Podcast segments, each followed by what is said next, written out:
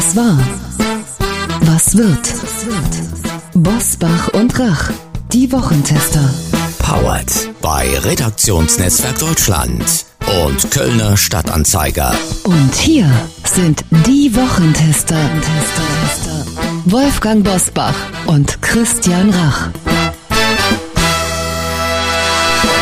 Hallo und herzlich willkommen, Christian Rach hier. Eigentlich hatten wir in dieser Folge Hans-Ulrich Jörges für Wolfgang Bosbach angekündigt. Doch Hans-Ulrich Jörges musste wegen einer Stimmbandentzündung leider kurzfristig absagen. Also alle guten Wünsche von dieser Stelle an Hans-Ulrich Jörges. Und danke, lieber Wolfgang, dass du deinen Posten heute doch noch schnell eingenommen hast. Herzlich willkommen, Wolfgang. Herzlich willkommen, lieber Christian. Gute Besserung an Uli Jörges, auch von mir. Und äh, ein herzliches Hallo aus der westfälischen Metropole Lüdinghausen. Seit drei Wochen führt Wladimir Putin einen Angriffskrieg gegen die Ukraine, zu dessen sofortigem Stopp nun sogar der Internationale Gerichtshof aufgerufen hat. Und am Montagabend wurde Marina Ovsjanikova Janikowa, zu Russlands Protestheldin, die Mitarbeiterin des wichtigsten russischen Staatsfernsehsenders Pervi Kanal, protestierte während der Nachrichtensendung mit einem Plakat hinter der Moderatorin, auf dem unter anderem stand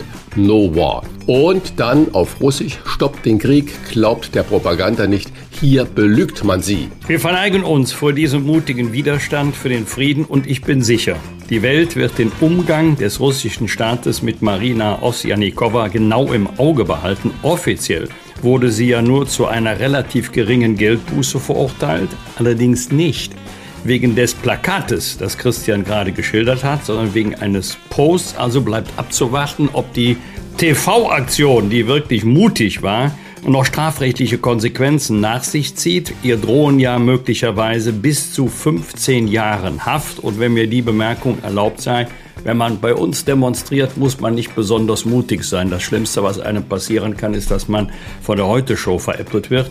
Aber dass Menschen auf die Straße gehen, demonstrieren und dabei zumindest ihre Freiheit riskieren, da sagen wir beide, lieber Christian, großen Respekt.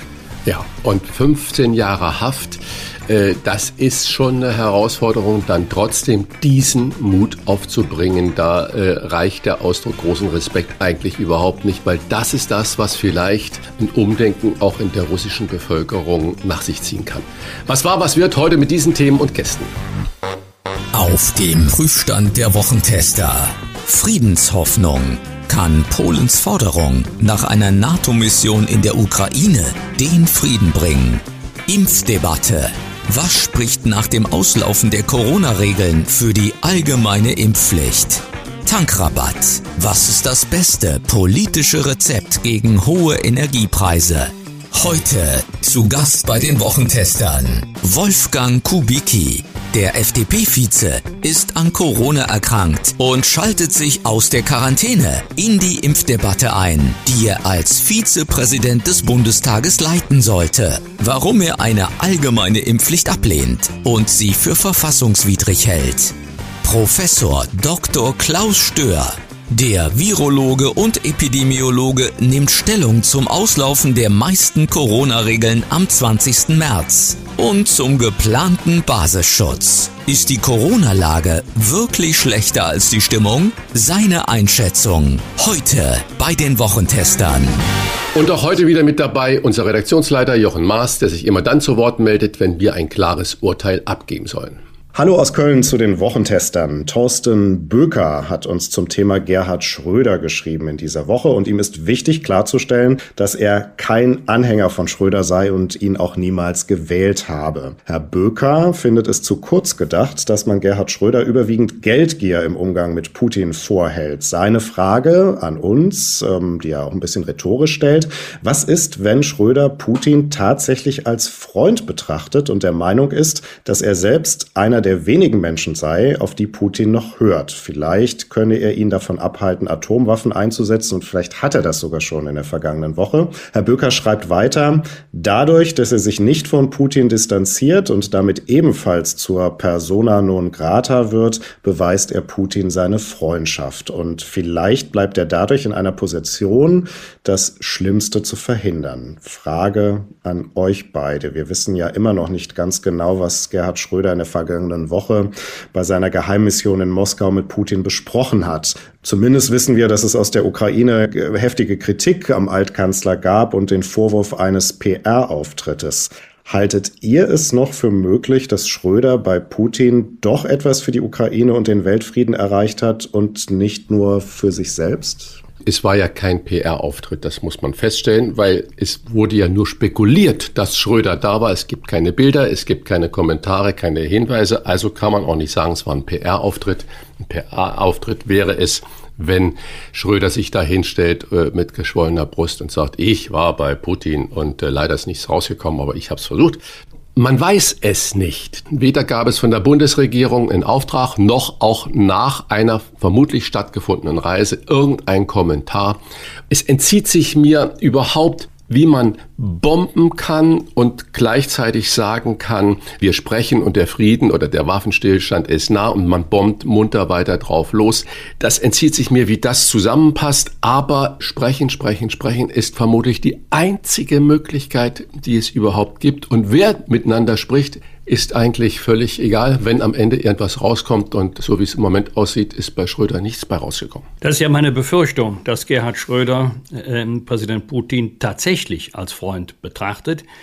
Und äh, wenn es nicht Geldgier gewesen ist, was dann? Denn äh, es ist schon ein Unterschied, ob sich ein ehemaliger Bundeskanzler in die Dienste eines anderen Staates stellt, um dort ehrenamtlich für eine karitative Organisation zu arbeiten oder für Staatsunternehmen eines äh, Despoten gegen eine fürstliche Entlohnung. Denn nach seinem Ausscheiden aus dem Kanzleramt ist ja Gerhard Schröder zu einem sehr, sehr wohlhabenden Mann geworden. Und natürlich verdankt er das diesen doch sehr hohen Gagen, die dort gezahlt werden. Richtig stimme ich Christian zu. Nichts unversucht lassen. Auch von Gerhard Schröder. Nichts unversucht lassen, um Einfluss zu nehmen für einen möglichst raschen Waffenstillstand und einen dauerhaften Frieden. Aber wie kann man ernsthaft glauben, dass Putin seine Haltung abhängig macht oder sich auch nur beeinflussen lässt von Gerhard Schröder.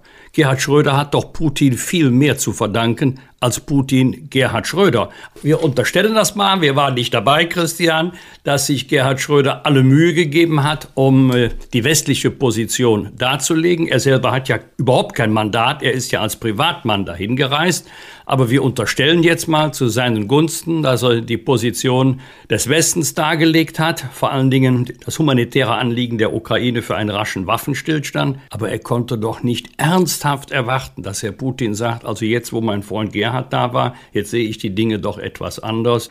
Nein, er hat weder sich noch der Sache einen Gefallen getan. Er wollte sicherlich nach außen den Eindruck erwecken, es ist doch gut, dass mein Gesprächskanal noch nicht verstopft ist und ich nutze jetzt meine Freundschaft zu Wladimir Putin, um ihn von weiteren Kriegshandlungen abzuhalten. Aber er konnte doch überhaupt nicht damit rechnen, dass diese Mission Erfolg haben würde. Aber nochmal, lieber Wolfgang, weißt du das? dass das überhaupt so stattgefunden hat. Also ich habe versucht, alle Medien zu durchforsten. Es gab nirgends ein Bild, nirgends ein Kommentar oder sonstiges äh, über dieses vermeintliche Treffen und äh, was der Sinn und Zweck gewesen war. Es waren ja Mutmaßungen. Richtig, Mutmaßungen. Das Einzige, was ich definitiv weiß, dass es das Instagram Post gegeben hat von seiner Frau, aus einem Hotelfenster mit Blickrichtung Moskauer Innenstadt. Genau. Also da gewesen ist er wohl. Was er sonst gemacht haben könnte, wissen wir nicht. Aber wir haben jetzt mal zu seinen Gunsten unterstellt, dass er zumindest versucht hat zu intervenieren, um noch Schlimmeres zu verhindern.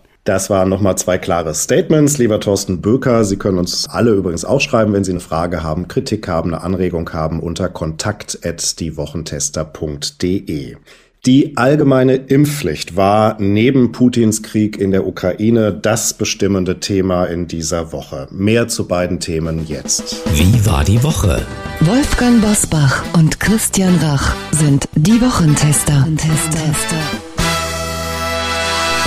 Es war eine Forderung, die die Welt aufhorchen ließ. Polens Vizepremier Jaroslaw Kaczynski hat eine NATO-Friedensmission für die Ukraine gefordert. Das bedeutet, dass Truppen der NATO oder der EU auf Bitten der Ukraine einen humanitären Korridor in der Ukraine bilden, der auch gegen Luftangriffe verteidigt werden kann. Wolfgang, deine Einschätzung, Deutschland, Frankreich und die USA haben ein wie auch immer geartetes Eingreifen der NATO bislang klar ausgeschlossen und setzen stattdessen auf Sanktionen. Werden sie für eine NATO-Friedensmission davon abrücken, so im Sinne, wie der polnische Vizepremier das gesagt hat? Ich hoffe, dass es bei der Kombination von Politik, Diplomatie und Sanktionen bleibt und dass sich die NATO nicht in diesen militärischen Konflikt hineinziehen lässt. Erst recht nicht mit NATO-Truppen, die vor Ort stationiert sind. Es ist sicherlich nicht so gemeint, aber ich fürchte, es könnte am Ende so sein, dass wir dann Bundesrepublik Deutschland und die NATO zur militärischen Konfliktpartei werden, dann wären wir in den Krieg hineingezogen. Bitte nur das nicht. Es würde nichts besser, aber vieles schlimmer machen. Jetzt darf man auch nicht diese Mission verwechseln mit dem Blauhelm-Einsatz. Der braucht ja auch ein Mandat der Vereinten Nationen. Der muss ja völkerrechtlich legitimiert sein. Es muss ja auch klar sein, was dürfen eigentlich die Soldatinnen und Soldaten, die dann vor Ort sind und was dürfen sie nicht, was ist ihr Auftrag.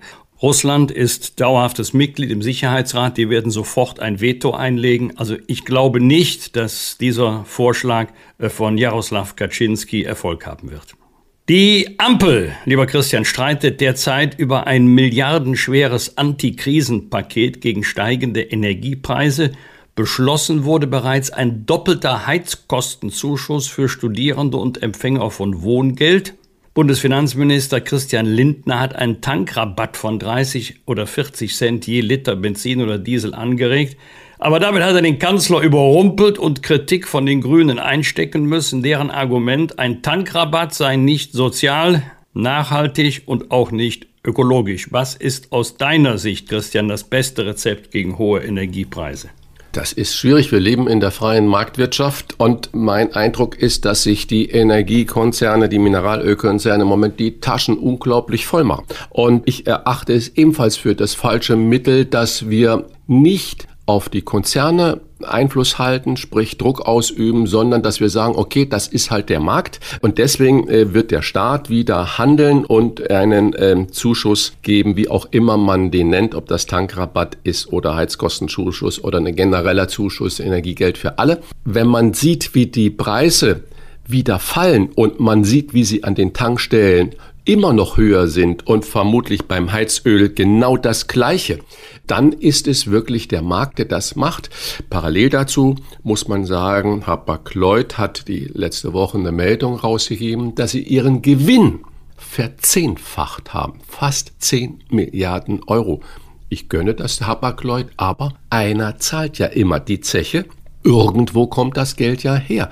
Und das ist natürlich der Verbraucher, sowohl bei dem Energiesektor, an der Tankstelle, beim Heizöl und beim Strom und beim Gas und äh, natürlich auch äh, bei den Produkten, die dann um die Welt geschifft werden. Zehn Milliarden verzehnfacht. Das muss man sich überlegen.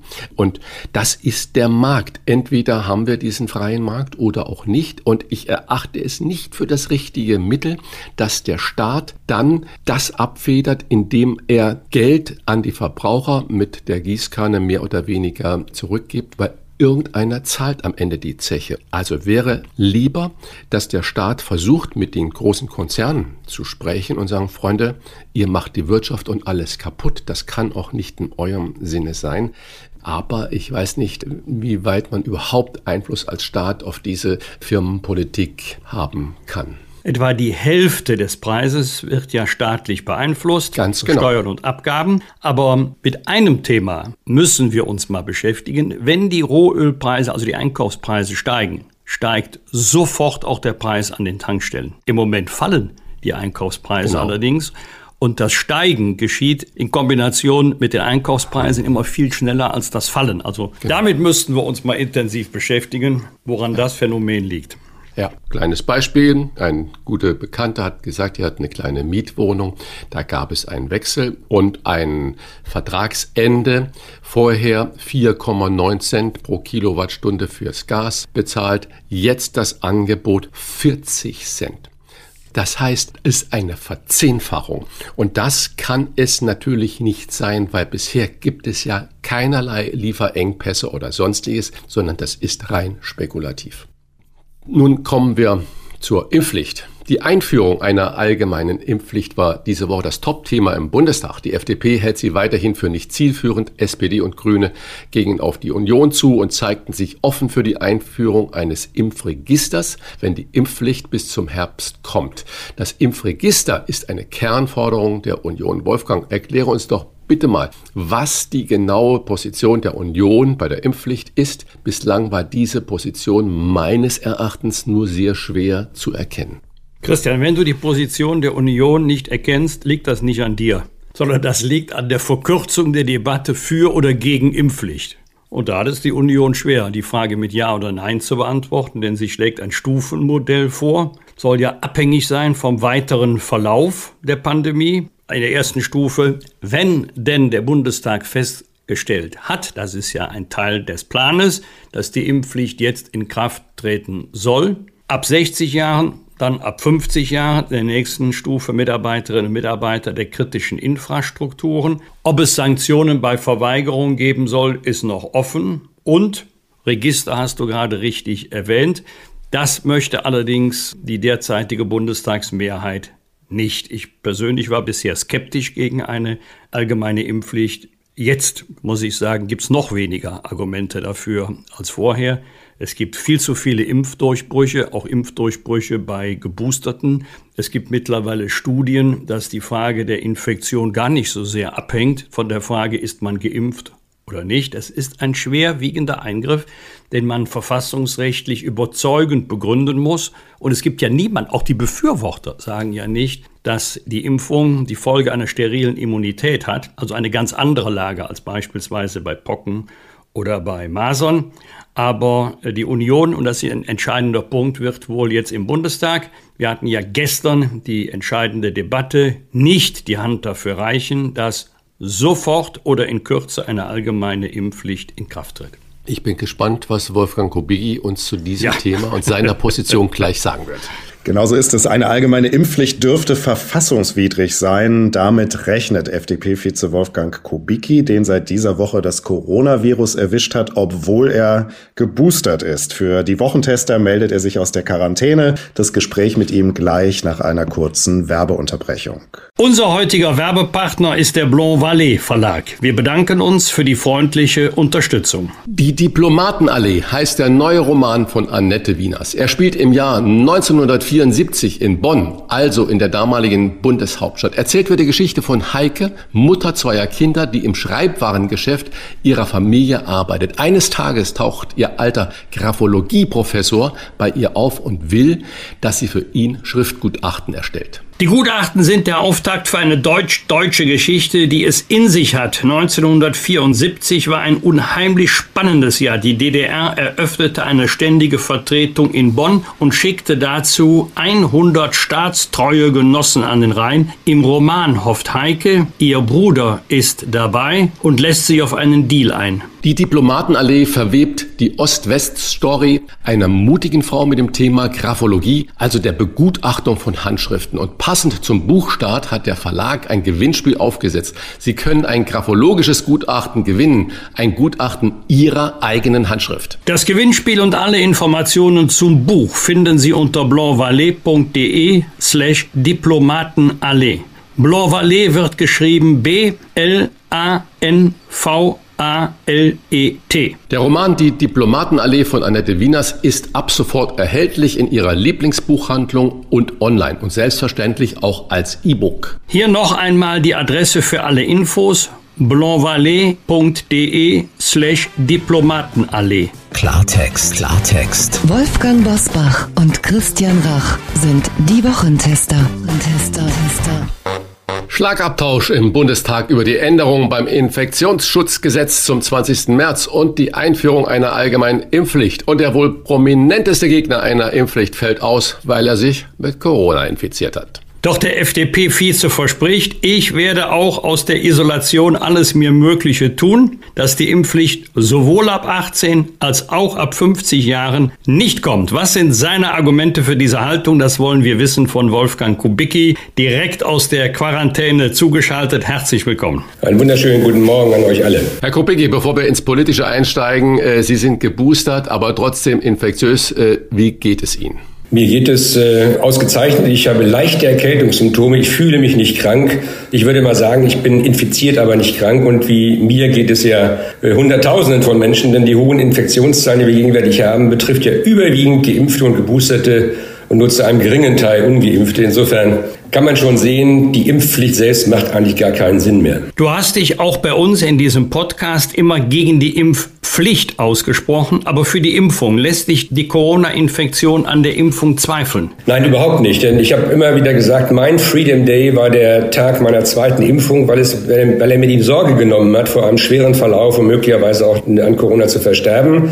Das war noch unter Delta-Varianten, aber auch bei Omikron ist es so, man sieht das ja, selbst wenn man infiziert ist, gibt es, wenn überhaupt Symptome auftreten, nur einen milden Verlauf und das rechtfertigt die Impfung schon. Also es befreit einen innerlich vor Angst und Sorge und das empfehle ich allen Menschen, die Sorge um ihre Gesundheit haben, sich doch lieber impfen zu lassen dann können sie befreit im Leben umhergehen. Aber mein Beispiel zeigt, wie das viele andere, wie das des Ministerpräsidenten von Nordrhein-Westfalen, dass trotz aller Einhaltung aller Maßnahmen, die ja noch bestehen, Maskenpflicht und Abstand halten und äh, sich testen lassen, die Infektion nicht verhindert worden ist. Und wir müssen wissen, es war nie das Ziel der Pandemiepolitik, Infektionen zu verhindern. Das Ziel war immer, eine Überlastung des Gesundheitssystems zu verhindern. Und da sagt Karl Lauterbach jetzt gerade auch an einem Brief an die Kassenärztliche Bundesvereinigung, eine Überlastung des Gesundheitssystems gibt es nicht und steht auch nicht bevor. Und damit entfällt die rechtliche Grundlage für die Anordnung vieler einschränkender Maßnahmen. Herr Kubicki, aber Karl Lauterbach sagt auch, die Lage sei viel schlechter als die Stimmung. Hat er damit denn recht? Ja, ich kenne seine Stimmung nun nicht, aber ich kann nicht sehen, dass die Lage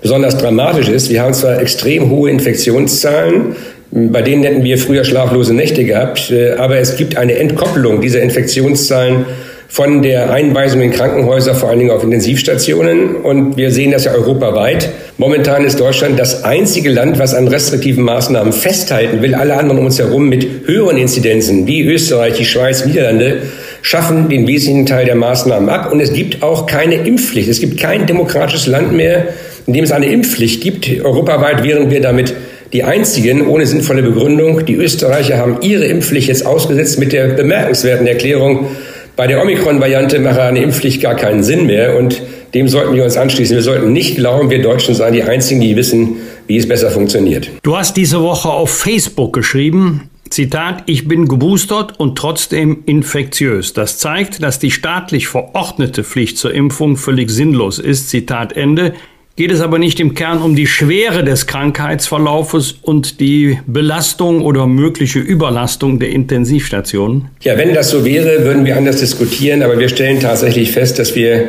genau dies nicht haben. Übrigens auch in den Ländern nicht, die vor uns schon geöffnet haben. Die Dänen haben bei einer 5000er Inzidenz begonnen, ihre Maßnahmen abzuschaffen. Es gab einen kurzen Anstieg auch noch der Infektionszahlen, aber keine Belastung des Gesundheitssystems. Das ist ja das zentrale Argument, rechtlich übrigens auch das zentrale Argument für grundrechtseinschränkende Maßnahmen. Die Österreicher haben eine Inzidenz von ungefähr 3000 momentan und trotzdem sind sie nicht beunruhigt und wir müssen das auch nicht sein. Wir müssen wegkommen von einer Politik der Angst hin zu einer Politik der rationalen Vernunft. Die Tatsache, dass ich mich trotz Boosterung habe anstecken können und andere anstecken kann, deutet darauf hin, kein Fremdschutz mehr bedeutet eine Impfpflicht ist sinnlos. Ich kann nur Impfen empfehlen, weil es einen gewissen Selbstschutz beinhaltet. Aber wenn wir keine anderen mehr schützen können, dann macht eine Impfpflicht keinen Sinn. Abgesehen von der Tatsache, dass wir bei den über 18-Jährigen, das vergessen wir ja auch mal wieder, also bei denen, für die eine Impfpflicht eingeführt werden sollen, eine Impfquote von über 85 Prozent haben. Was soll da noch oben drauf gepackt werden? Und lass mich das nochmal sagen, Wolfgang, wenn die über 60-Jährigen, die sich haben, hätten impfen lassen können, sich entscheiden, sich nicht impfen zu lassen, ist das deren eigene Entscheidung. Das sind erwachsene Menschen und der Staat hat kein Recht, gegen ihren Willen sie schützen zu wollen. Das müssen die Menschen im Zweifel selbst entscheiden und mit Konsequenzen auch selbst leben. Ich glaube, wir sind schon weiter als Karl Lauterbach das denkt. Wir haben eine relativ hohe Impfquote, wir haben auch eine relativ hohe Genesenenquote und ich wünschte mir, dass wir endlich mal die Daten erfassen, wie stark die in Anführungszeichen Durchseuchung, Abführungszeichen der deutschen Bevölkerung bereits ist. Sie haben ja auch eine ganz interessante Frage an das äh, Bundesgesundheitsministerium äh, gestellt, die vermutlich Millionen von Menschen in Deutschland ähm, interessieren. Und zwar die Frage, wie wirksam der Impfschutz ein Jahr nach dem Boostern ist. Nun, meine Frage, gab es denn schon eine Auskunft? Können Sie die Leute im Land sagen, was das Gesundheitsministerium auf diese wirklich entscheidende Frage ja geantwortet hat? Es hat geantwortet, es weiß es nicht. Wie bei vielen anderen Fragen, die man sinnvollerweise stellen sollte, man weiß es nicht. Wir wissen nicht, wie viele Menschen tatsächlich geimpft sind. Das sagt das RKI selbst. Man schätzt, dass fünf Prozent mehr Menschen geimpft sind, als das ausgewiesen ist offiziell. Wir wissen nicht, wie viele Menschen auf den Stationen sind jetzt in den Krankenhäusern, die äh, wegen Corona eingeliefert worden sind. Äh, in Schleswig-Holstein anderswo sagen mir die Klinikchefs, 80 Prozent derjenigen, die momentan medizinisch behandelt werden in Krankenhäusern, sind wegen anderer Dinge eingeliefert worden und äh, man ist dann nur, weil man getestet wird, positiv getestet worden, ohne dass Symptome aufgetreten sind. Also die Datengrundlage für so weitreichende Maßnahmen äh, wie das Schließen von Geschäften, 2G, äh, 2G-Plus-Regeln äh, und auch so weitreichende Maßnahmen wie eine verpflichtende Impfung, die Datengrundlage ist einfach nicht vorhanden. Und das ist der größte Skandal überhaupt in der Pandemie. Karl Lauterbach ist angetreten, das äh, habe ich ihm hoch angerechnet mit der Erklärung, er wolle diese Datenlagen verbessern. Und wir sind drei Monate später immer noch im Reich des, äh, der Blinden, der, der Menschen, die, die mit Vermutungen arbeiten müssen, mit Plausibilitäten, aber ohne sichere Grundlage. Das kritisiert übrigens auch der Expertenrat der Bundesregierung. Es wird Zeit, dass wir jetzt erstmal wissenschaftlich evaluieren, was hilft wo, wie sind die Infektionsketten. Wir wissen beispielsweise, dass die Schulen keine Spreader-Events sind. Wir wissen aus Sachsen, dass äh, der, die Verläufe von Infektionen bei Schulklassen, die keine Masken getragen haben, identisch sind mit denen, die Masken getragen haben. Also diese Datengrundlage erstmal zu schaffen, wäre Aufgabe übrigens Teil des Antrages, den ich mir zu verantworten habe im Bundestag, bevor man weitreichende Maßnahmen ergreift. Noch einmal mit Befürchtungen, mit Mutmaßungen, mit Vermutungen, mit Angst macht man keine seriöse Politik und die Ampel ist angetreten, das zu ändern. Es wird Zeit, dass wir es ändern. Kurzer Themenwechsel, Wolfgang. Wie können wir denn die, ist ja auch eine Lauterbachsche Erzählung, müssen uns vorbereiten auf den Herbst. Wie können wir denn die nächste mögliche Krankheitswelle im Herbst am besten verhindern? Ja, indem wir erstens vorsichtig sind. Jeder, der Sorge hat, sollte eine Maske tragen. Ich werde selbstverständlich auch in bestimmten Bereichen Maske tragen. Es hat sich im Winter übrigens bewährt. Ich habe zwei Jahre lang auch keine Grippe über mich ergehen lassen müssen. Äh, und vor allen Dingen müssen wir wissenschaftliche Grundlagen schaffen dafür, dass wir vernünftige Maßnahmen ergreifen können, um eine mögliche neue Welle äh, zu bekämpfen. Ich bin mir gar nicht sicher, ob wir eine solche Welle überhaupt bekommen werden. Die Wahrscheinlichkeit ist äh, genauso groß wie die Wahrscheinlichkeit, dass wir sie nicht bekommen werden. Denn wenn jetzt viele Menschen geimpft sind und sich infizieren, trotzdem infizieren, äh, Herr Drosten hat mal gesagt, wir müssen alle das Virus einmal sehen, um eine dauerhafte Immunisierung zu erreichen. Also wenn möglichst viele Menschen sich jetzt bei der Omikron-Variante infizieren, ohne schwere Verläufe, ist das vielleicht die Grundlage dafür, dass wir im Herbst und Winter keine großen Sorgen haben müssen. Denn diese Behauptung, die im Raum steht, es wird eine schlimme Variante geben, grenzt an wissenschaftliche Unseriosität. Denn bisher ist es so, bei den Entwicklungen der Viren, jedenfalls bei denen, die nicht letal sind, dass sie dazu neigen, weniger pathogen zu werden, dafür ähm, sich mehr verbreiten zu können. Und das sehen wir jetzt auch bei Delta und Omikron. Dass wir eine schlimme Mutation bekommen, halte ich für äh, äußerst unwahrscheinlich. Jedenfalls ist die Wahrscheinlichkeit nicht größer als die Wahrscheinlichkeit, dass im Zweifel nichts passiert. Das ist übrigens nicht nur meine Ansicht, sondern die Ansicht fast aller Regierungen aller europäischen Länder um uns herum.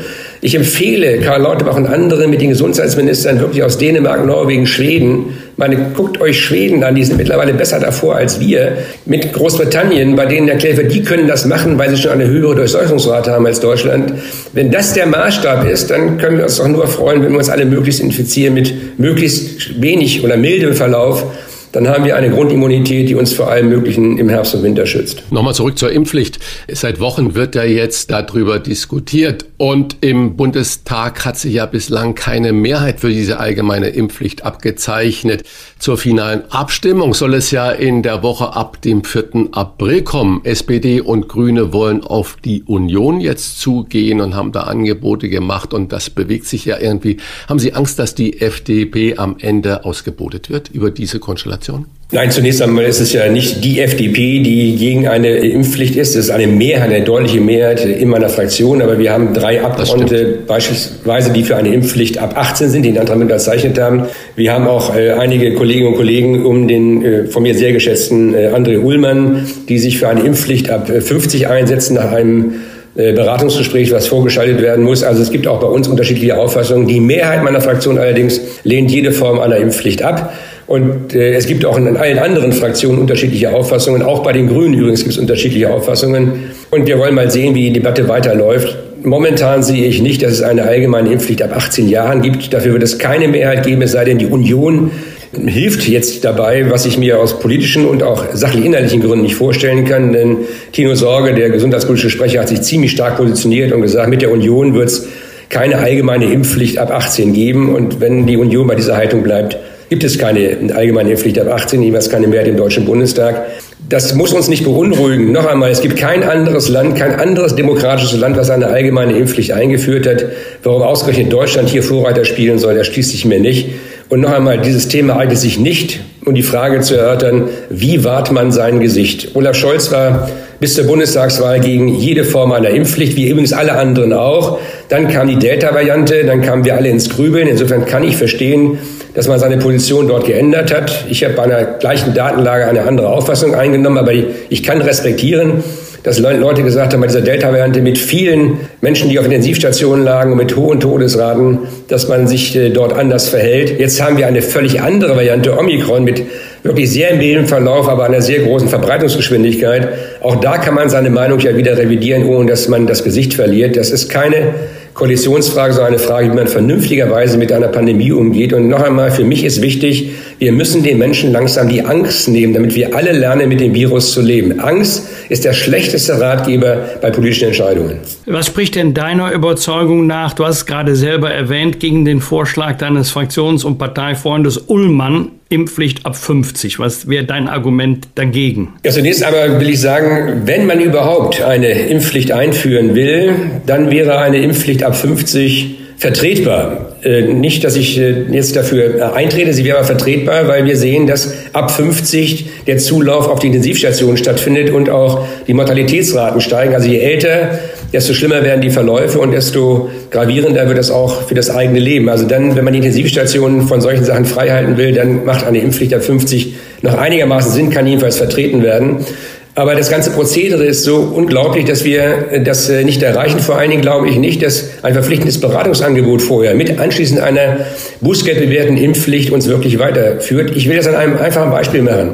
Trotz aller Restriktionen bis hin zu Berufsverboten haben sich immer noch 12, 13 Millionen Menschen nicht impfen lassen. Was glauben wir, was passieren wird, wenn die von ihren Krankenkassen angeschrieben werden, dass sie doch bitte mitteilen sollen, welchen Impfstatus sie haben? Und es reagieren von den 12 Millionen Menschen die Hälfte schon mal nicht. Dann haben wir 6,5 Millionen Menschen, bei denen anschließend die Gesundheitsämter auffordern müssen, einen Impftermin wahrzunehmen. Und darauf reagieren die Menschen jetzt wieder nicht. Und was passiert dann? Dann haben wir 6,5 Millionen Verfahren, die von den Staatsanwaltschaften nach Bußgeldbescheiden umgesetzt werden müssen. Wolfgang, du bist selbst als Anwalt unterwegs gewesen. Ich kann schon die Anwaltskanzleien sehen, die ein Riesengeld damit verdienen, diese Verfahren zu führen. Das wird unser gesamtes System schlicht und ergreifend ruinieren. Das weiß eigentlich auch jeder. Und deshalb frage ich mich, warum man so strikt an dieser Impfpflicht festhält die anschließend durch Bußgeldbescheide abgesichert werden müsste. Also es würde eine Katastrophe werden für unseren Rechtsstaat bei der Umsetzung dieser allgemeinen Impfpflicht. Am Wochenende ist ja Frühlingsanfang, aber auch nicht nur das. Der 20. März war ja bislang auch das Datum, an dem die meisten Corona-Regeln fallen sollten, sozusagen der deutsche Freedom Day.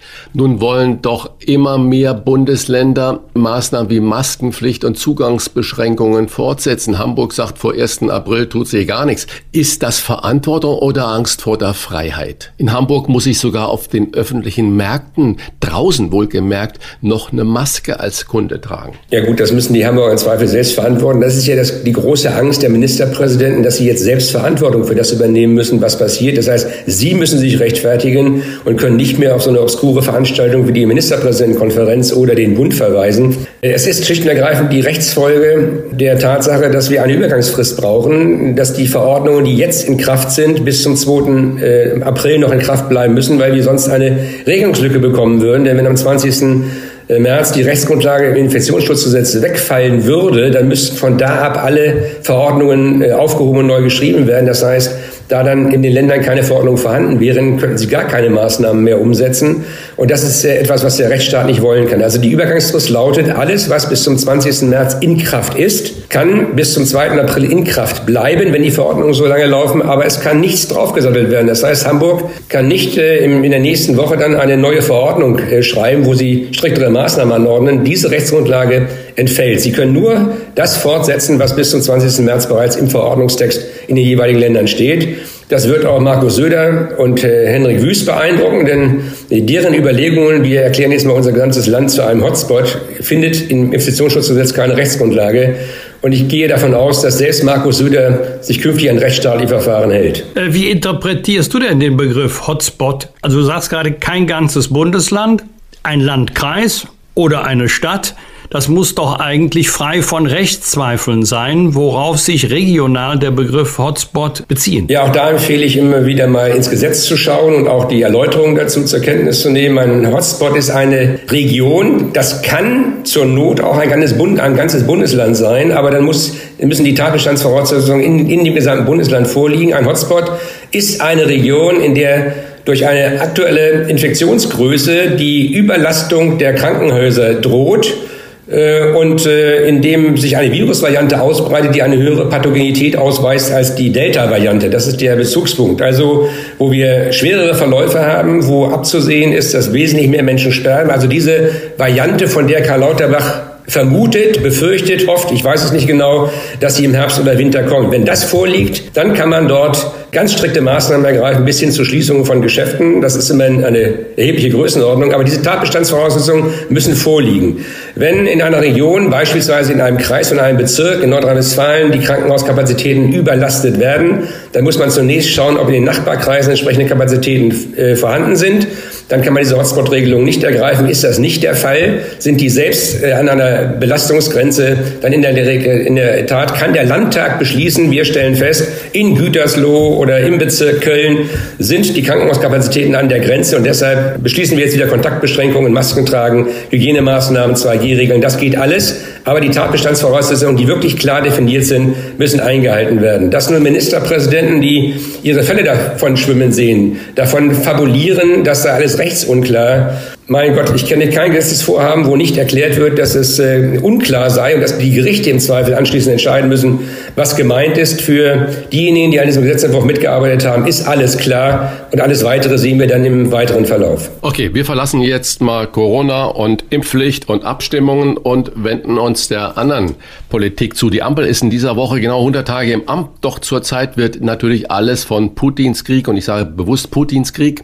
in der Ukraine überlagert und von der Frage, wie die Deutschen von den hohen Energiepreisen entlastet werden sollen, das sind die Zeitungen ja voll und die Vorschläge auch. Ihre Prognose wird der Tankrabatt kommen, den Finanzminister und FDP-Parteichef Christian Lindner vorschlägt. Ich bin mir sicher, dass der Tankrabatt kommen wird, aber es wird nicht die einzige Maßnahme sein. Das ist ja nur eine kurzfristige Reduzierung von erheblichen Kosten, die auf Familien, Mittelstand, Unternehmen der Speditionsbranche einwirken. Das wird begleitet werden müssen durch ein Paket, ohnehin in bestimmten Bereichen die Energiepreise relativ stark zu senken. Ich finde es sehr vernünftig, dass man sich mit der Frage beschäftigt, was machen wir mit den Spritpreisen, denn die Speditionsunternehmen die gehen in die Knie, weil sie noch Verträge geschlossen haben zu Zeiten, als die Spritpreise relativ niedrig waren war, die Pendler gehen in die Knie, weil ihr Monatsgehalt aufgefressen wird durch die erhöhten Spritpreise. Da muss schnell was passieren. Das geht nicht über Steuer.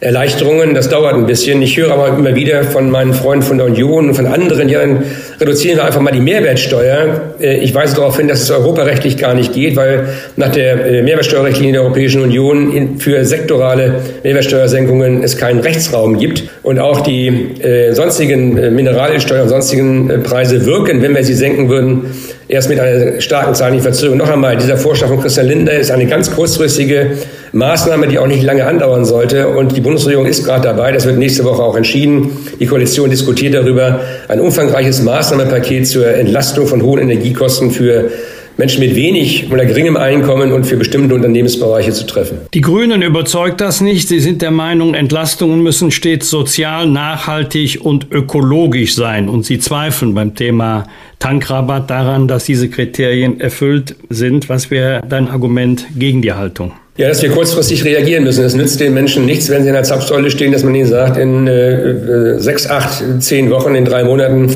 haben wir ein wunderbares Programm, was euch im Zweifel dann hilft. Dann gibt es einige Speditionsunternehmen schon gar nicht mehr und einige Mittelständler nicht mehr und die Preise explodieren, weil auch die Handwerker, die zu Baustellen fahren müssen, dann ihre Kosten entsprechend weitergeben müssen. Also ich halte sehr viel davon, dass man sich äh, in der Sache unterhält und es gibt viele Vorschläge der Grünen, von denen ich auch nichts halte. Das äh, Schöne an der Demokratie ist, dass man sich zum Schluss zu einem gemeinsamen Kompromiss zusammenfinden muss und den wird es geben, da bin ich ganz sicher, denn die Arbeitsweise dieser Ampelkoalition, was mich wirklich überrascht, ist immer davon geprägt, dass man trotz unterschiedlicher Auffassungen, die man öffentlich ja auch sehr gerne formulieren kann, zum Schluss immer wieder versucht, einen gemeinsamen Weg zu finden, um mit Problemen fertig zu werden. Also der Wille, was Vernünftiges gemeinsam auf die Reihe zu bringen, ist groß und zum Schluss wird es ein Kompromiss werden, wie das immer so ist, mit dem alle Beteiligten leben können, auch wenn sie sich anderes und Besseres hätten vorstellen können. Ich bin der Auffassung, wir sollten dafür Sorge tragen, dass Menschen an der Zapfsäule keine Angst mehr haben müssen, dass sie am Ende des Monats nichts mehr im Kühlschrank haben, um essen zu können. Wolfgang, noch ein kleiner Zwischenruf von mir. Ähm, vielleicht irre ich mich da in meiner Betrachtung, aber so ganz falsch ist es sicherlich nicht.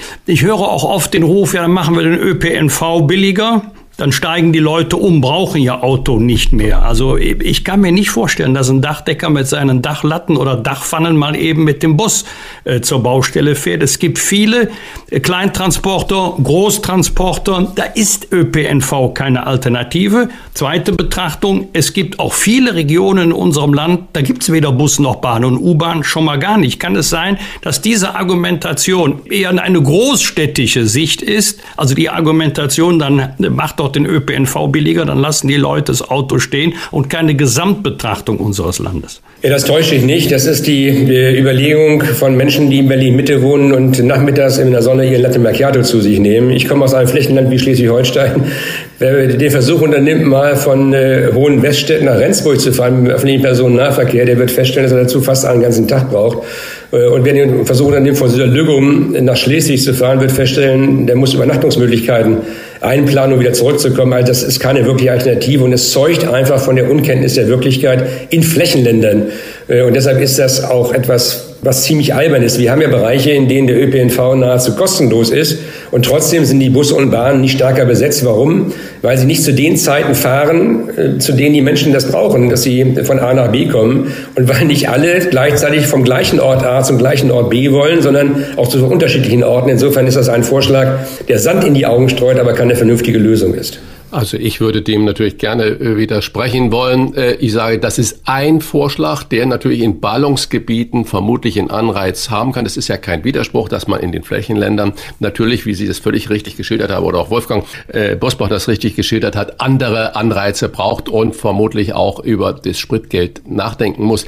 Aber es sind ja nicht... Darf ich, darf ich, darf ich mal kurz einschalten? Weil ich, ich finde ich finde das, das Argument ziemlich schön. Weil ne, wir versuchen jetzt gerade den Leuten zu erklären, dass im ÖPNV weiter Masken tragen müssen, weil wir feststellen, dass viele Menschen vom ÖPNV aufs Auto umgestiegen sind, weil sie das Gedränge am Morgen, wenn sie zur Arbeit fahren, nicht wollen. Und jetzt sagen wir ihnen, ihr müsst jetzt zurück in den ÖPNV und müsst euch wieder drängen. Die Kapazitäten würden nicht ausreichen. Wenn nur 10 Prozent am Morgen um 7 oder 7.30 Uhr 10 Prozent mehr Menschen mit der U-Bahn in Berlin fahren würden, dann wäre die komplett überlastet. Also man muss ja sehen, dass man die Kapazitäten auch braucht, selbst in Ballungszentren, um zu bestimmten Tageszeiten die entsprechende Anzahl von Menschen auch transportieren zu können. Also es hört sich alles immer vordergründig plausibel gut an. Wenn man länger drüber nachdenkt, wird es ein Problem. Völlig klar. Also da muss natürlich massiv gehandelt werden, damit das überhaupt dann äh, zur Wirkung kommt. Aber äh, es sind ja, deswegen wollte ich auch sagen, es sind ja nicht alles nur Dachdecker oder Spediteure oder Pendler, die wir da im Land haben, sondern es sind ja auch viele, äh, die Menschen, die wohnen ja alle auch irgendwo in ihrem Heim, sei es eine Wohnung oder auf dem Land oder im Häuschen. Und das Heizen, die Heizkosten schießen ja extrem durch die Decke ÖPNV hin oder her.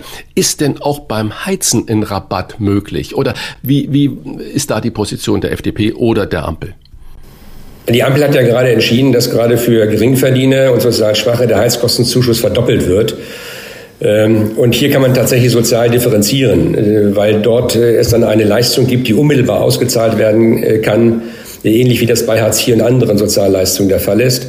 Äh, und äh, ich kann denjenigen, die äh, es sich leisten können, sich umzuschauen, ob man Alternativenergie sich besorgen kann und heizen kann, nur empfehlen, dies zu tun, weil die Energiepreise gerade im Bereich des, des Heizens, ob das Gas, Öl ist, in absehbarer Zeit steigen werden und auch nicht wieder sinken werden. Das gleiche gilt für, für Strom. Insofern kann man schon darüber nachdenken, ob man in dem Bereich, in dem man es kann und sich das leisten kann, auf Erdwärme zurückgeht und äh, versucht vielleicht auch andere alternative Energieträger zu finden. Also die Energiekosten, das ist ja der Sinn, äh, die werden äh, auf absehbare Zeit steigen, damit der Energieverbrauch insgesamt sinkt, denn das ist notwendig, um den Klimawandel zu bewältigen, um die CO2-Exposition zu reduzieren. Das ist übrigens auch der Plan von Bündnis 90 Die Grünen gewesen, nicht Energie so teuer zu machen, dass man versucht zu substituieren oder einzusparen, um damit die Klimaziele zu erreichen. Also man kann nicht gleichzeitig sagen, wir müssen Energie verteuern, aber gleichzeitig äh, geben wir das Geld alles wieder zurück und dann haben wir einen Nulleffekt. Unter uns Pastorentöchtern, lieber Wolfgang, wir sind in der Politik lange genug unterwegs, sind Rabatte nicht so ein bisschen eine Mogelpackung, weil der Staat sagen wird, das kostet jetzt viel Geld, aber Freunde, das holen wir später durch Steuererhöhungen oder Ausgabenkürzungen wieder herein. Ja, in der Tat, alles das, was wir momentan ausgeben und nicht selbst verdient wird, also das, was wir Schulden nennen. Und wir finanzieren momentan ja sehr viele Maßnahmen, auch im sozialen Bereich über die Aufnahme von Krediten zur Abfederung von Folgewirkungen der Corona-Pandemie oder jetzt des Krieges aus äh, der Ukraine.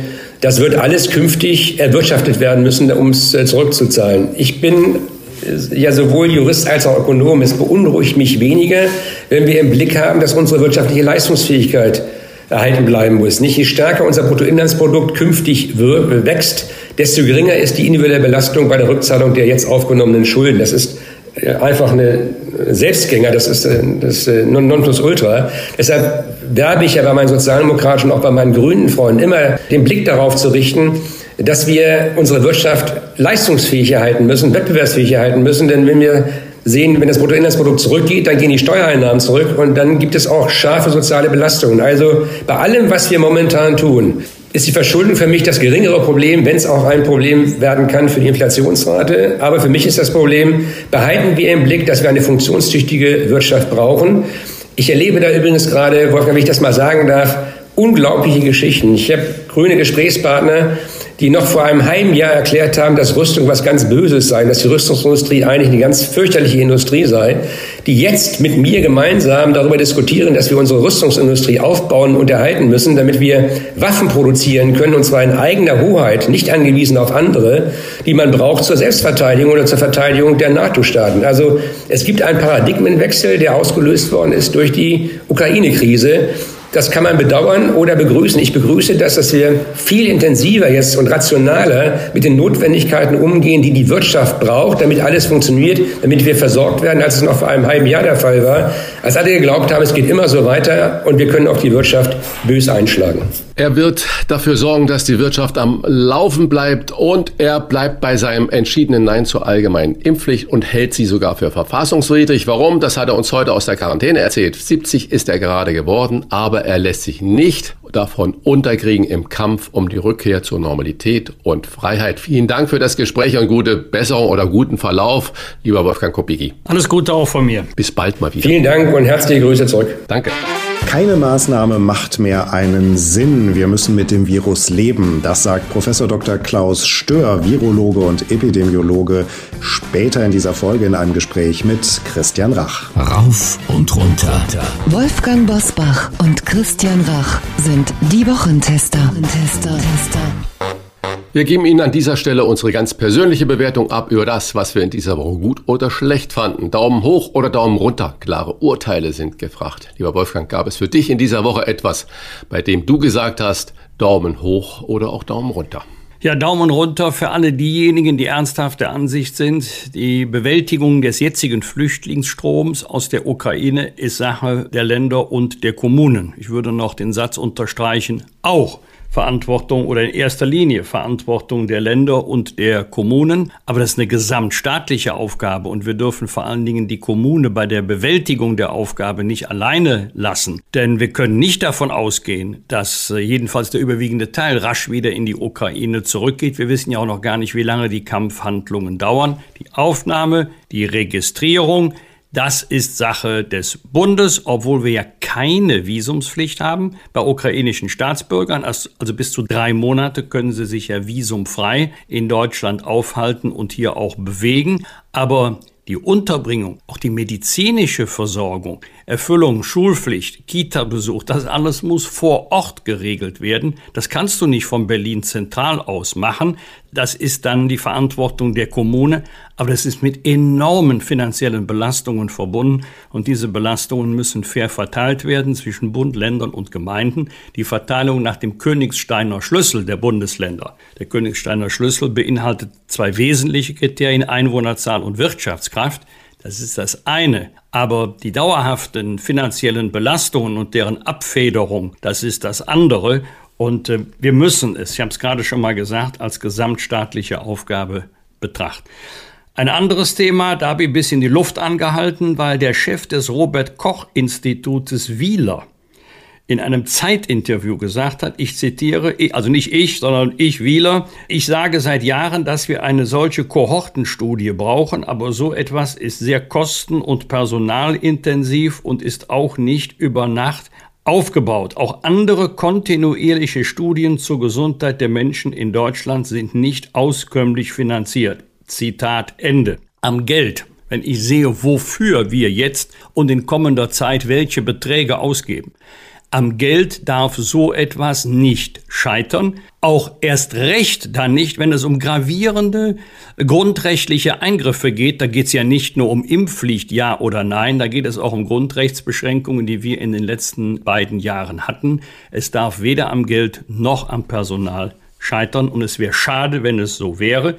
Wenn es so wäre, dass kein Geld da ist, dann muss sich mit diesem Thema aber ganz schnell und ganz prominent der Deutsche Bundestag beschäftigen. Was hat dich, Christian, in dieser Woche bewegt oder gefreut? Ja, es sind ein paar schöne kleine Meldungen. Gefreut hat mich in Neuseeland.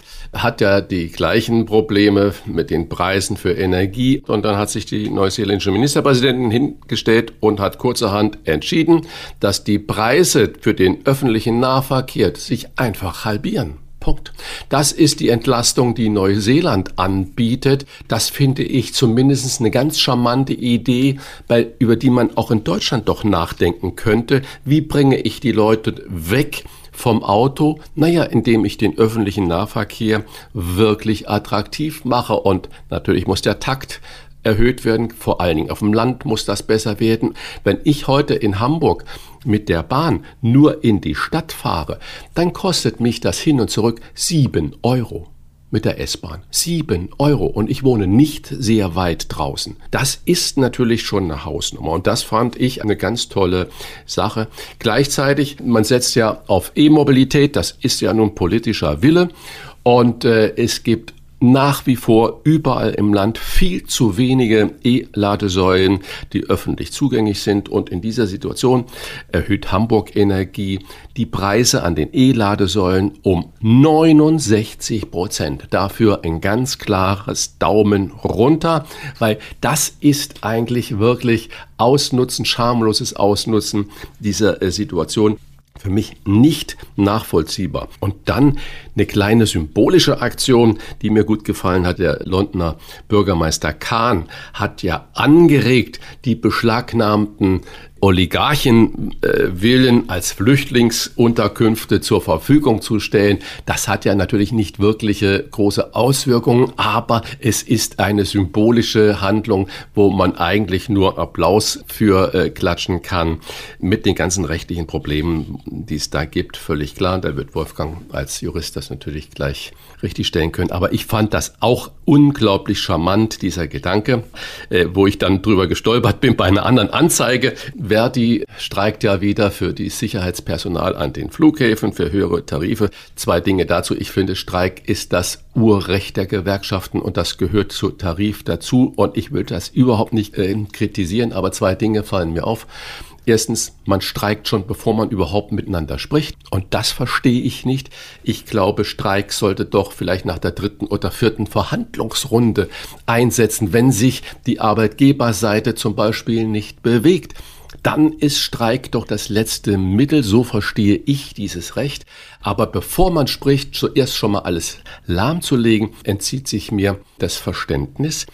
Und äh, dazu war dann am Hamburger Flughafen, in Hamburg gibt es gerade die sogenannten Skiferien, Zehntausende wollten in Urlaub fliegen. Es ging kein einziger Flug an dem Tag und man hat die Kinder und die Eltern und die Familien gesehen. Okay, das ist halt die Auswirkung vom Streik, aber unten drunter in der großen Tageszeitung, unterhalb dieses großen halbseitigen Berichts, war eine Werbeanzeige, da stand genauso groß drauf, Glück muss man haben. Die Norddeutsche Klassenlotterie wirbt für ihre Sache. Also das war so ein Fauxpas in der Darstellung, in der Optik, dass ich da laut lachen musste.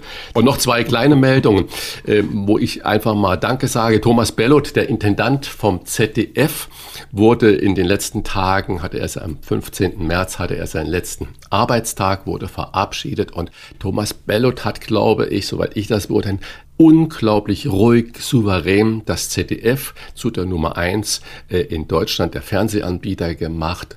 Chapeau vor dieser Aufgabe, so in halbstaatlichen, sage ich in Anführungsstriche, Konzern, der immer wieder unter Einfluss von Politik gerät, so zu führen und dann ein so großartiges Programm dazu machen. Und vermutlich ist die Wahl von Norbert Himmler als sein Nachfolger der, Programmdirektor bis dato war beim ZDF, die absolut richtige. Und da können wir froh sein, solche Fernsehmacher in Deutschland zu haben, die das äh, öffentlich-rechtliche Fernsehen so mutig auch umbauen und äh, mit attraktiven Programminhalten gestalten. Und eine weitere schöne äh, Sache, weil nicht nur immer Corona und auch Ukraine ist, Intel baut bei Magdeburg eine Mega-Chip-Fabrik äh, für viele Milliarden Euro. Das ist ein Zeichen an die Welt.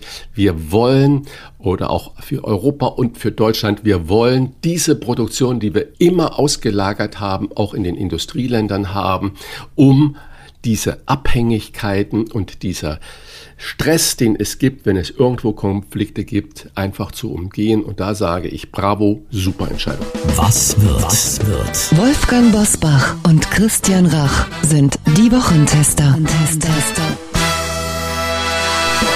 Ab heute strahlt RTL sieben Tage, sieben Köpfe mit Moderator Guido Kanz zum ersten Mal in der Nacht vom Freitag auf Samstag aus. Heute ist um 0 Uhr 35 Köpfe-Legende Jochen Busse zu Gast. Auch in den nächsten Wochen bleibt es bei einer Ausstrahlung freitags nach der RTL-Tanzshow Let's Dance um Mitternacht. Wolfgang, du bist mit Guido Kanz ja befreundet. Wir hatten ihn ja hier auch schon bei den Wochentestern im Gespräch. Hat er schon bei dir angerufen und um Unterstützung gebeten, weil dieser Absturz auf diese 0 Uhr 35 Sendeplatz, das ist ja eigentlich schon fast eine Höchststrafe. Ja, da muss man wach bleiben. Das ist nicht, das ist nicht einfach. Es stimmt, Guido Kanz und ich, wir sind schon seit Jahrzehnten äh, befreundet. Und äh, nein, er hat mich noch nicht angerufen und um Unterstützung gebeten. Wird er auch nicht tun, denn wofür? Er sowohl tanzen als auch moderieren. Wird er beides besser können als ich. Glaub mir, mich will keiner auf der Tanzfläche sehen. Und ähm, ich glaube, es ist die Attraktivität der Sendung. Also wer sieben Tage sieben Köpfe sehen will, der wird auch noch wach bleiben und um diese Uhrzeit einschalten. Frage, bekomme ich auch neue Zuschauerinnen und Zuschauer bei dieser späten Uhrzeit? Das ist eine echte Herausforderung für den Guido, der ist ja Sportler durch und durch. Der ist übrigens ein sehr, sehr guter Fußballer. Der Guido Kanz gilt ja so als Urkölner, als Urrheinländer, ist aber Anhänger des VfB Stuttgart. Also es gibt nichts, was es nicht gibt. Aber ich traue dem Guido zu, dass er auch um 0.35 Uhr Start noch gute Einschaltquote erreichen wird und äh, wir drücken ihm dafür alle verfügbaren Daumen. Am Sonntag ist Frühlingsanfang und internationaler Tag des Glücks, wenn auch in schwierigen, traurigen Zeiten, lieber Christian. Was macht dich so richtig glücklich? Also genauer gefragt, was kannst du uns erzählen, was dich glücklich macht um diese Uhrzeit und für über 18-Jährige? ja, also ich glaube, in dieser Zeit gibt es nur eine Antwort, wenn der Krieg in der Ukraine aufhört. Das würde mich beim Frühlingsanfang unglaublich äh, glücklich machen, wenn wir endlich ein äh, vernünftiges Umgehen mit der Corona-Pandemie haben, wenn wir wieder frei uns bewegen können. Und ähm, so, das sind so zwei Dinge. Ich glaube, natürlich gibt es viele kleine Faktoren, was mich glücklich macht. Ein gutes, gutes Essen macht mich immer glücklich. Aber was ist das gegenüber dem Leid, äh, was da gerade in der Ukraine passiert? Was ist das äh, mit seit über zwei Jahren, wenn ich die jungen Menschen ansehe, die in der Schule, in den Universitäten immer wieder mit vorgehaltener Hand, sprich Maske, arbeiten und sich nicht treffen können und viel Vorlesungen nicht in Präsenz sind oder die vielen, vielen alten Menschen, die isoliert waren. Das würde mich glücklich machen, wenn wir da in diese Richtung gehen, dass wir da wieder etwas normaleres Leben haben, dass wir dieses Corona in unser Leben leider integrieren müssen. Aber noch glücklicher wäre mein Zustand mit Frühlingsanfang, wenn es am Sonntag die Meldung käme, Kampfhandlungen eingestellt und es wird am Tisch weiter verhandelt und man findet wie auch immer einen Kompromiss. Äh, der Wolfsohn äh, Historiker hat ja angeregt, einen Bundesstaat zu machen aus der Ukraine mit großen Freistaatssachen. Aber vermutlich wird sich der Putin auf sowas nicht einlassen. Aber in irgendeine Richtung muss das gehen. Die Waffen bitte schweigen. Das wäre Glück pur. Ebenfalls am Sonntag startet der Moskauer Zirkus, seine Deutschland-Tournee in Neuwied. Er ist einer der letzten großen Zirkusse Deutschlands und wird von der deutsch-russisch-ukrainischen Familie Frank Mack also Frank-Mack, getragen. Laila Mack hat einen russischen Vater und eine ukrainische Mutter und entstammt einer alten Artistenfamilie. Das Motto der Tournee, wir sind eine Familie. Wolfgang, sehen wir nicht wie unter am Brennglas bei diesem Zirkus den Wahnsinn von Putins Krieg, deutsche, russische, ukrainische Freundschaft, Familien, Artisten und das über Generationen hinweg. So könnte es doch sein. Ja, das ist äh, ein Symbol für den Wahnsinn des Krieges, aber gleichzeitig ein gutes Zeichen, dass äh, russischstämmige Ukrainer, ukrainischstämmige in einer Veranstaltung gemeinsam auftreten und sich nicht auseinander dividieren lassen. Das ist ja auch die Gemeinsamkeit, ob Moskauer Zirkus oder Let's Dance. Auch bei Let's Dance gibt es ja Tänzerinnen und Tänzer aus Russland sowie auch aus der Ukraine. Und sie haben überhaupt kein Problem. Im Gegenteil, zwischen die passt überhaupt kein Blatt Papier und ähm, vor allen Dingen auch die, die, die russischen Tänzerinnen und Tänzer oder die russischstämmigen wollen ja auch gar nicht identifiziert werden mit diesem Krieg. Sie sagen ja zu Recht, es ist nicht unser Krieg, das ist Putins Krieg und deswegen ist es auch richtig, dass wir nicht vom Krieg Russland gegen Ukraine sprechen, sondern von dem Krieg Putins gegen die Ukraine. Aber jeder, der den Zirkus besucht, wird doch dann sehen, dass und warum der Krieg Wahnsinn ist. Und es ist ein schönes Zeichen, dass die deutsch-russische, ukrainische Familie sich nicht unterkriegen lässt, sondern sagt, wir gehen auf Tournee. Es ist nicht unser Krieg, es ist Putins Krieg. Und ich hoffe, wenn ich das noch ergänzen darf, dass es nicht Idioten gibt, die nur aufgrund des Namens Moskauer äh, Zirkus anfangen, dagegen zu stänkern und da Randale und Rabatz zu machen, sondern dass man das ganz genauso begreift, wie du das gerade beschrieben hast, dass es eigentlich das beste Symbol der Freundschaft und des Miteinanders ist, was diese tolle Familie dort anbietet. Ja, das gilt auch für russische Restaurants in Deutschland. Ganz Was genau. haben die mit dem Krieg zu tun? Gar nichts. Am Donnerstag ist der 70. Jahrestag der ersten Pizzeria in Deutschland, Nico di Camillo. Schöner Name. Und wahrscheinlich hieß der Kellner Pepone. Eröffnet am 24. März 1952 in Würzburg die Speisewirtschaft Capri.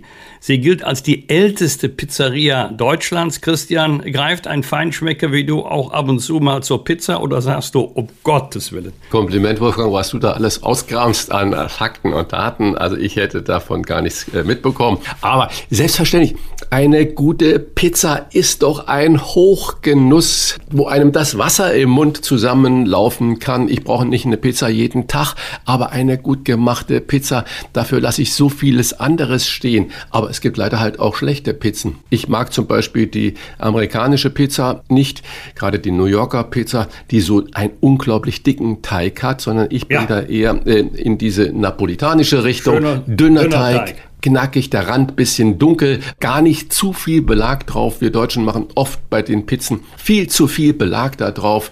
Je weniger, desto saftiger und desto gut. Also langer Rede, kurzer Sinn. Ich liebe eine gute Pizza und lasse dafür auch mal ein Drei-Sterne-Essen links liegen. Völlig klar.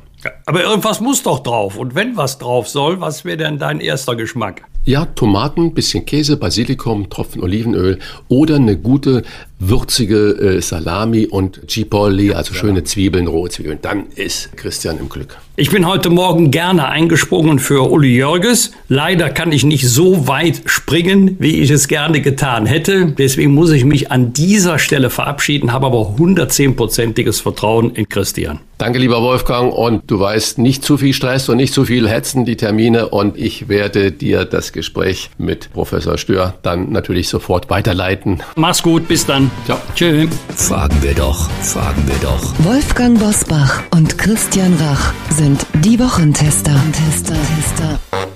Seit mehr als einem Jahr begleitet er uns immer wieder durch die Pandemie und wird von unseren Hörerinnen und Hörern für seine klaren Analysen und Prognosen geschätzt. Professor Dr. Klaus Stör ist Virologe und Epidemiologe und war Leiter des globalen Influenza-Programms der WHO. Und er hat bei uns bereits zu einem frühen Zeitpunkt darauf hingewiesen, dass sich jeder von uns irgendwann infizieren wird, ob geimpft oder ungeimpft.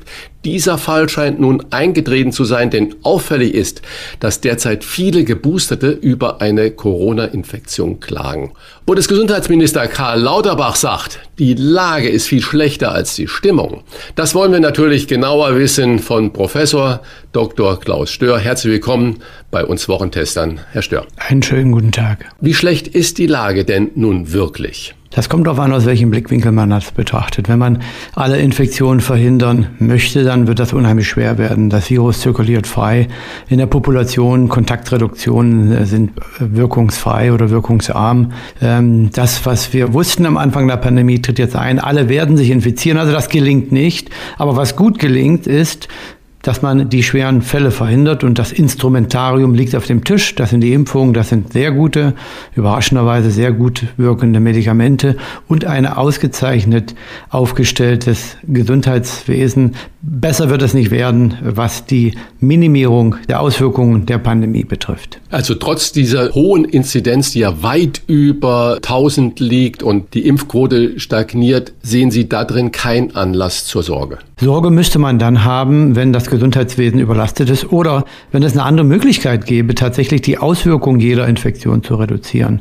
Oder wenn es tatsächlich möglich wäre, die Infektionen alle tatsächlich zu verhindern. Das geht aber nicht. Es ist ein Naturereignis. Das Virus wird weiter zirkulieren.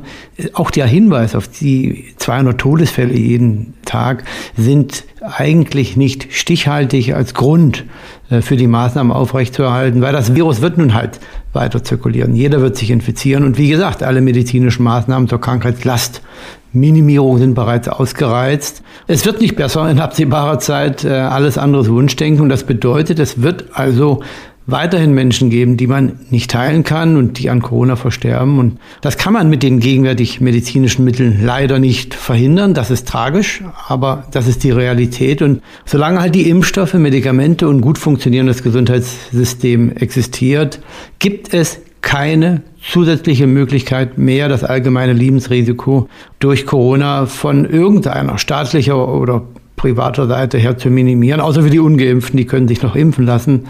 Äh, also damit muss man jetzt leben mit diesem Risiko. Trotzdem, äh, wenn man damit leben muss, äh, haben viele Bundesländer sind noch der Überzeugung, dass sie ihre Maßnahmen wie Maskenpflicht oder Zugangsbeschränkungen bis in den April hinein verlängern wollen. Ist das aus Ihrer Sicht, Sie haben es ja gerade schon gut erklärt, eigentlich noch gerechtfertigt? Nein, es ist nicht gerechtfertigt. Das widerspiegelt eigentlich das Wunschdenken äh, in der Politik ähm, tatsächlich äh, jede Infektion zu verhindern. Es ist eben die bittere Realität, dass Atemwegserreger zirkulieren permanent und wir haben keine Kontrolle darüber. Es ist eben nicht wie beim Skifahren, man bricht sich das Bein und dann wird das Kreuzband genäht äh, oder der Oberschenkel geschient und nächstes Jahr kann man wieder auf den Brettern stehen. Das Virus kann man nicht wieder einfangen, mit dem wird man jetzt leben müssen. Das ist bei den anderen Adenoreo, Rhino, Ottomyxo und Paramyxoviren, Boccaviren und wie sie alle heißen, auch der Fall. Und es gibt mhm. eben nur einen Impfstoff gegen Influenza. Da kann man sich impfen lassen und gegen alle anderen Virusinfektionen müssen sich Kinder so früh wie möglich infizieren. Desto später das wird, als Jugendliche oder als Erwachsene, desto schlimmer sind die Auswirkungen. Das ist bei Corona nicht anders. Und wer sich bis jetzt noch nicht infiziert hat, der wird das äh, tun und wer geimpft ist und schon infiziert, wird das sich nochmal infizieren. Aber das Endergebnis jedes einzelnen, jeder einzelnen Infektion steht jetzt schon fest. Wer geimpft ist, hat bessere Chancen, ungeimpft keine so guten Chancen, tatsächlich da ungeschoren davon zu kommen.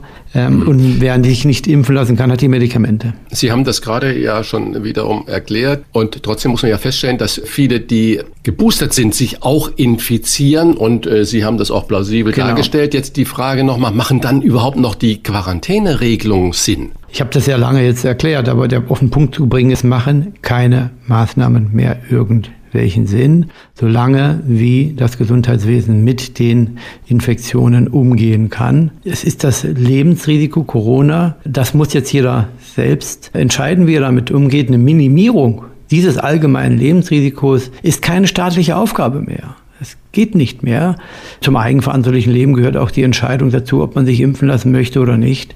Mhm. Ähm, die Maßnahmen machen keinen Sinn mehr. Vor allen Dingen ist es ja geradezu ähm, ja, lächerlich für die Kollegen aus dem Ausland, tragisch für jeden deutschen vernunftbegabten Wissenschaftler eigentlich zu sehen oder Krankenhaushygieniker oder Epidemiologen oder Infektologen zu sehen, dass man immer noch Kinder weiterhin testet. Das ist natürlich für die Kinder eine Belastung. Viele haben sich schon daran gewöhnt, die sind ja unheimlich tolerabel. Aber in Niedersachsen allein wurden 300 Millionen Euro ausgegeben fürs Testen. In Hessen im letzten Jahr 175.000 Euro, um ein asymptomatisches Kind zu finden. Also es ist auch eine Geldverschwendung. Es gibt ja so ein neues äh, Wort, was da rumkreist. Das nennt sich Basisschutz. Damit ist mhm. gemeint Maskenpflicht und Zugangsbeschränkungen.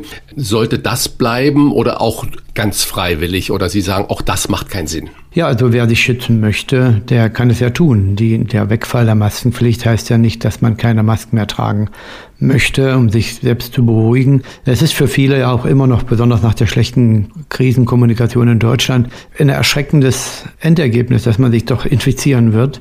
Das wird aber passieren. Wie gesagt, keiner der Maßnahmen macht jetzt mehr Sinn, weil alle sich infizieren werden. Man kann das gleich durchmachen oder in einem Jahr äh, und dann zwischendurch noch ein Jahr Maske tragen und ähm, zu Hause sitzen. Oder man infiziert sich gleich, hat die natürliche Immunität und kann dann der nächsten Infektion mit viel ruhigerem Gewissen entgegen gegensteuern.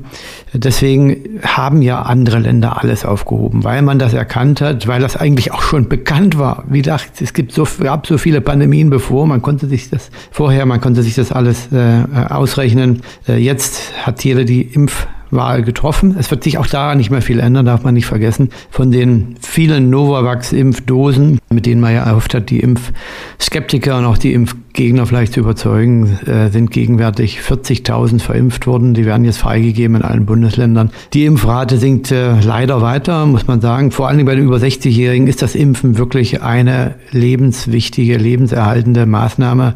Das sollte, das wird auch so bleiben. Ähm, und im nächsten Herbst kann man sich gut vorstellen, dass man noch die über 60-Jährigen, äh, dass man denen ein Impfangebot macht. Aber jetzt noch Maßnahmen aufrechtzuerhalten, ja, da ist Deutschland schon ähm, wieder in so einem gewissen Paralleluniversum, wenn man die anderen Europäer europäischen Ländern. Beim, Im Paralleluniversum ist Deutschland ja auch, äh, wenn es um die Impfpflicht geht, die allgemeine Impfpflicht. Es soll ja im Bundestag jetzt abgestimmt werden, spätestens am 4. April. Ob sie kommt, eine Mehrheit zeichnet sich da im Moment noch nicht so richtig ab. Welchen Nutzen hätte denn eine allgemeine Impfpflicht zum Beispiel für den kommenden Herbst-Winter?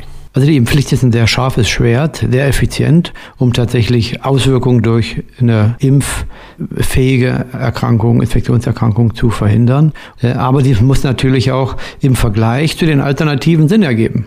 Und es gibt ja Alternativen und die muss man erstmal nutzen und äh, Vorteile und Nachteile abwägen und dann sehen, was die effizienteste Maßnahme ist. Und die Impfpflicht ist es aus meinem Blickwinkel nicht. Warum? Weil sie in diesem Jahr zu spät kommt, ganz klar, logistisch und natürlich auch regulativ legislativ macht sie keinen Unterschied mehr.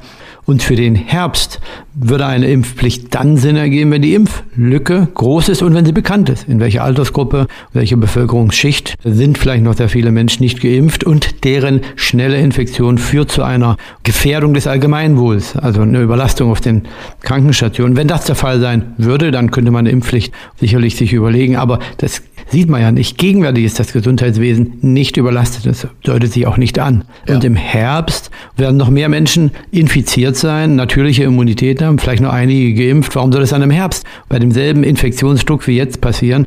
Also die Impfpflicht jetzt äh, ist leider die ganze Diskussion schädigt, beschädigt eigentlich das Image von Impfstoffen. Und das ist eben das tragische. Impfstoffe sind die eine der effizientesten Gesundheitsinterventionen und man beschädigt diese tolle Medikamente jetzt dadurch, dass man mit dieser Impfpflicht völlig an der Notwendigkeit vorbei regiert. Wenn die Impfpflicht völlig an der Notwendigkeit vorbeigeht, was wäre denn dann Ihr Rat für den weiteren Umgang mit Corona?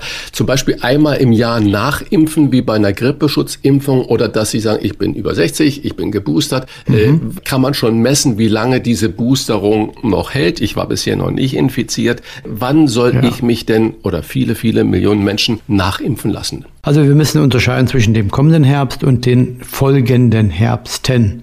Im kommenden Herbst wird es noch so sein, dass einige schon noch keine natürliche Immunisierung haben. Und da würde ich jedem über 60-Jährigen, der noch keine natürliche Immunisierung hat und anderen äh, Immungeschwächten würde ich empfehlen, sich nochmal boostern zu lassen. Das kann man im Sommer sehr gut feststellen. Da könnte man auch deutschlandweit eine Studie initiieren, von der spreche ich schon seit Monaten, dass die absolut notwendig ist, jetzt zu organisieren, nämlich die Impflücke und Immunlücke in diesem Sommer zu verifizieren. Dann weiß man, wer tatsächlich äh, noch keine Antikörper hat. Und da könnte man dann sich überlegen, wie groß die Impflücke ist und wie man die dann natürlich stopfen kann, ob man eine Impfkampagne braucht, eine Impfpflicht oder einfach nur eine Impfempfehlung. Das würde für diesen Sommer und Herbst gelten. Im Winter darauf weiß man, wie hoch die Krankheitslast ist in den über, bei den über 60-Jährigen. Wenn sie vergleichbar ist mit der Influenza, dann auf jeden Fall Impfung empfehlen. Wenn sie geringer ist, davon würde ich mal ausgehen, äh, nämlich vergleichbar mit den jetzt schon kursierenden vier endemischen Coronaviren, dann hat sicherlich ein Impfstoff immer noch am Markt, aber ob man von staatlicher Seite den dann zahlen müsste, weil es gesundheitsökonomisch Sinn ergibt, das kann man dann dem äh, IQWIC, dem ähm, Deutschen Institut für Qualitäts- und der äh, Medizin äh, überlassen, das dann auch gesundheitsökonomisch zu bestimmen. Sie begleiten uns ja jetzt von Anfang an während der Corona-Pandemie und immer wieder lauschen wir gerne Ihren Rat und Ihrer Einschätzung. Eine psychologische Frage. Glauben wir in Deutschland als Gesellschaft zu sehr daran, dass das Virus tatsächlich eines Tages zu besiegen ist und lassen deswegen so einen Basisschutz oder ist das unsere Überzeugung, dass das vorbei sein wird und deswegen die, gehen die Leute so damit um, wie sie damit umgehen? Hm. Schwierig zu sagen, ich bin kein Psychologe. Ich glaube aber schon, dass äh, eine sehr große Angst in der Gesellschaft noch herrscht. Die hat man gesät in Deutschland anders als in anderen Ländern, auch von politischer Seite, ohne eine vernünftige Krisenkommunikation. Äh, dem ist sicherlich auch dieses Nachlaufen der Pandemiemaßnahmen äh, nicht kongruent mit der eigentlichen Pandemiesituation geschuldet. Ich glaube, die Vernunft wird auch wieder hier einziehen, wenn man sieht, dass eben die Auswirkungen von Corona äh, saisonaler Corona-Infektion der der Influenza oder noch milder den anderen Coronaviren gleicht. Das wird dann sich wieder hoffentlich zurückfahren. Aber ich glaube schon, äh, bei einigen wird dieses Wort Corona schon immer noch einen hohen Spannungszustand im Körper auslösen, äh, ein Angstgefühl. Das wird auch dazu führen, dass sicherlich die Impfung ähm, besser aufgenommen wird, vielleicht sogar als die Influenza-Impfung, was schade wäre, weil Influenza gibt es Impfstoffe auch für andere Altersgruppen. Ja, also Deutschland nimmt hier schon eine Sonderstellung ein. Ich hoffe nur, dass man bald wieder zur Normalität zurückkommt, dass man verhältnismäßig reagiert. Das ist natürlich schlimm, weil wie bei der Influenza sterben vor allen Dingen auch ähm, oder werden schwer erkrankt, erkranken schwer schwangere Frauen, Menschen mit Übergewicht, Raucher, Personen mit chronisch obstruktiver Pneumonie und anderen Lungenerkrankungen. Die sind schon überproportional betroffen. Die sollten sich auf jeden Fall impfen lassen. Für alle anderen wird es eine ganz normale Atemwegserkrankung werden. Wir erleben ja im Moment äh, in der Zeit, in den ich sage nicht der russische Krieg, sondern wo Putin seinen Krieg ja. gegen die Ukraine führt und die Schlagzeilen sind natürlich auch richtigerweise dominiert damit und äh, Corona genau. gerät äh, so ein bisschen aus dem Blickwinkel. Ein Blö Glück. Ich bin sehr froh, dass das passiert. Aber ja. ist das nicht eine Sache, die äh, uns gut tut auf der Corona-Seite? dass es nicht permanent über uns hineinbrasselt, Corona, Corona und die Mahner wie Karl Lauterbach, Melanie Brinkmann, die überall eine Gefahr sehen, dass die im Moment in den Hintergrund getreten sind. Wäre das nicht auch ein Umgang damit, dass wir Corona als ein normales Lebensrisiko, wie Sie das vorhin äh, beschrieben haben, betrachten müssen, auch medial betrachten müssen? Ja, verhältnismäßig. Ähm, es gibt gute Studien von Medieninstituten, die haben belegt, dass in Spitzenzeiten 75 Prozent aller Nachrichten nur um Corona sich gedreht haben. Und das hat natürlich auch zu einem sehr hohen Angstniveau in der Bevölkerung geführt. Aber lassen Sie mich nochmal zu dem Wort Mahner etwas sagen vielleicht. Ich sehe Herrn Lauterbach und Frau Brinkmann nicht als Mahner an. Mahner, das sind Menschen, die eine reale Situation sehr konservativ betrachten, aber bei den Zahlen und Fakten bleiben, aber bei den Wahrscheinlichkeiten äh, dann sehr konservativ reagieren. Also immer mehr auf der sicheren Seite. Das sehe ich dort nicht. Sehe ich dort nicht so. Da hat man sich dissoziiert von den Zahlen und Fakten und ähm, hat sich in eine Ecke gestellt, die sowohl die soziale Situation in Deutschland aus meiner Laienperspektive sehr stark belastet, aber auch die auch nicht evidenzbasiert ist. Es gibt genügend Krankenhaushygieniker, Infektologen, Personen aus dem allgemeinen Gesundheitswesen, in den Kreisen und in den Regierungsbezirken, die wissen, wie man Infektionserkrankungen bekämpft, wie man Pandemien bekämpft.